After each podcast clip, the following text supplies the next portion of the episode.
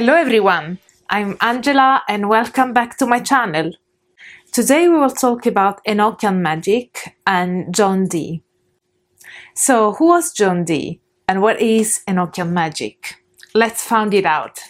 John Dee was a British philosopher and magus lived between 1527 and 1608.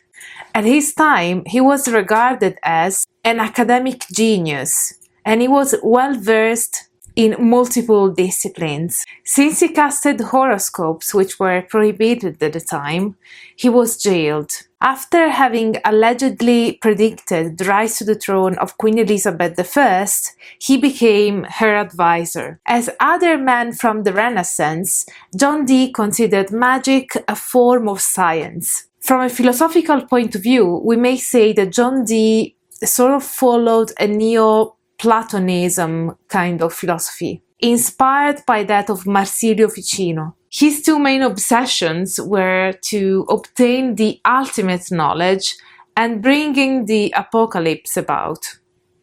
John Dee believed that there are hidden forces which govern the world, but he was never really able to get in contact with them.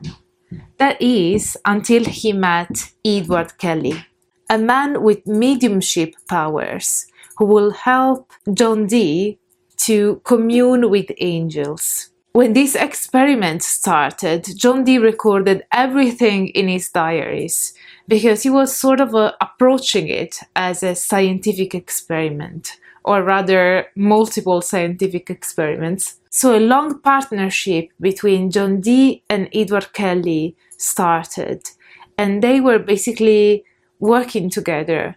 Edward Kelly as a medium and John Dee as the as the scholar basically as the person who would record everything and have the theoretical knowledge to understand what was happening. So for a long time Kelly and Dee were basically following every advice that these angels that they were in contact with were suggesting them to do. So, for example, it seems that the angels told them to go to Poland to escape English spies. The two go to Poland, and the angels promise that they will reveal new secrets to them. And so, what was allegedly revealed to them by these angels was the content of the Book of Enoch, which contained the language used by Enoch to speak to God before Adam. The Enochian language is quite a peculiar one, so it's not like the a spoken a normal spoken language you would think of. It is in fact a language which needs to be spoken by the stomach, resembles no known language, and has its own grammar and alphabet.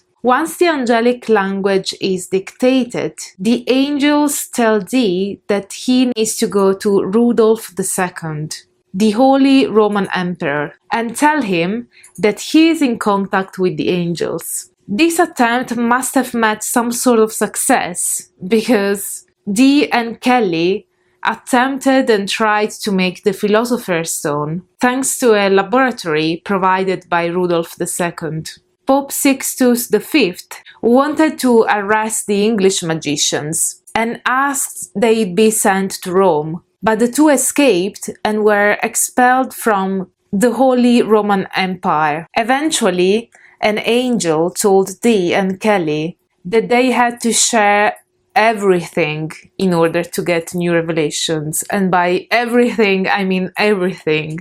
Basically, according to these diaries, the angels were asking them to swap wives. This act was considered extremely sinful at the time. And after doing that, um, apparently to get new revelations by the angels, actually things went not that well. From that point onwards, the conversations with the angels stopped and the two parted ways. Let's now see how Dee is a perfect Renaissance thinker. Dee can be seen as a Renaissance philosopher because he attempts to make contact with the divine messengers in his quest to understanding nature. And we know how understanding the hidden laws of nature was extremely important and extremely core to the Renaissance philosophy. He believed that God revealed his mysteries through three main books the human soul, the revealed scripture, and the book of nature. Dee also believed that mathematics was a foundational discipline underlying the several branches of natural philosophy. Indeed, we also find a Platonizing metaphysics of numbers, where Platonizing comes from Plato. In this sense, numbers are seen as intermediaries between earth and heaven. Numbers have hence an allegorical interpretation, we may say. He saw numbers as having three states. There are, in fact, the numbers numbering,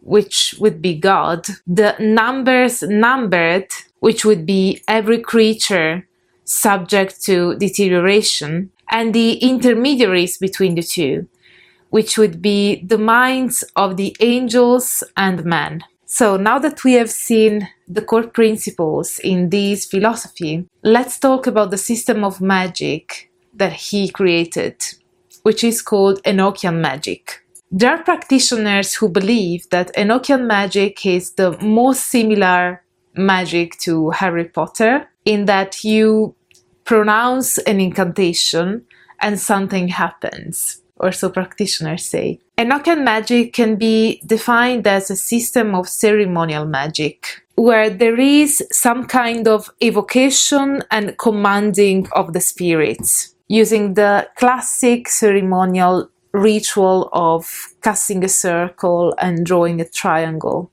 It seems that they also used a crystal or a rounded mirror to communicate with the spirits through scrying. Scrying is a divination practice whereby you will use a reflecting surface in order for the spirits or specific images to appear on the reflecting surface when the person attempting this communication will be in an altered state of consciousness and in a ritualistic setting.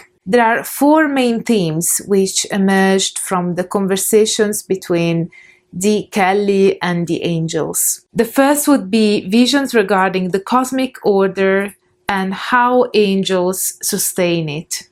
The second theme was basically descriptions of rituals and magical invocations. The third would be apocalyptic and prophetic prognostications, predictions foretelling rise and fall of empires which apparently had some sort of relation with how spiritually pious they were. And the fourth theme emerging from these conversations was the lingua adamica, so basically the Enochian language. Sigils and specific pentacles were also used by Dee and Kelly in their magical rituals. And sigils are, in fact, very important in Enochian magic as well and they will be much later on in the past century be sort of reinterpreted and used again in a more eclectic and personalized way by magical systems such as chaos magic. This is it for today's video on our overview over the Enochian magic. I will leave all the references in the info box as always and I'd highly recommend you to check out a series of lectures on John Dee and Enochian magic published on a YouTube channel called Royal College of Physicians in Edinburgh. I will leave the link to uh, one of those lectures down below so that you can dive deeper into the subject matter. Hope you liked this video and if you did, smash the like button subscribe to the channel, activate the notification bell so that you won't miss anything out, and leave a comment so that I will know what you think about this video, what you'd like to see next, and what made you um, stumble upon this channel, I guess. So, yeah. And stay tuned for all the academic fun, of course. Bye for now.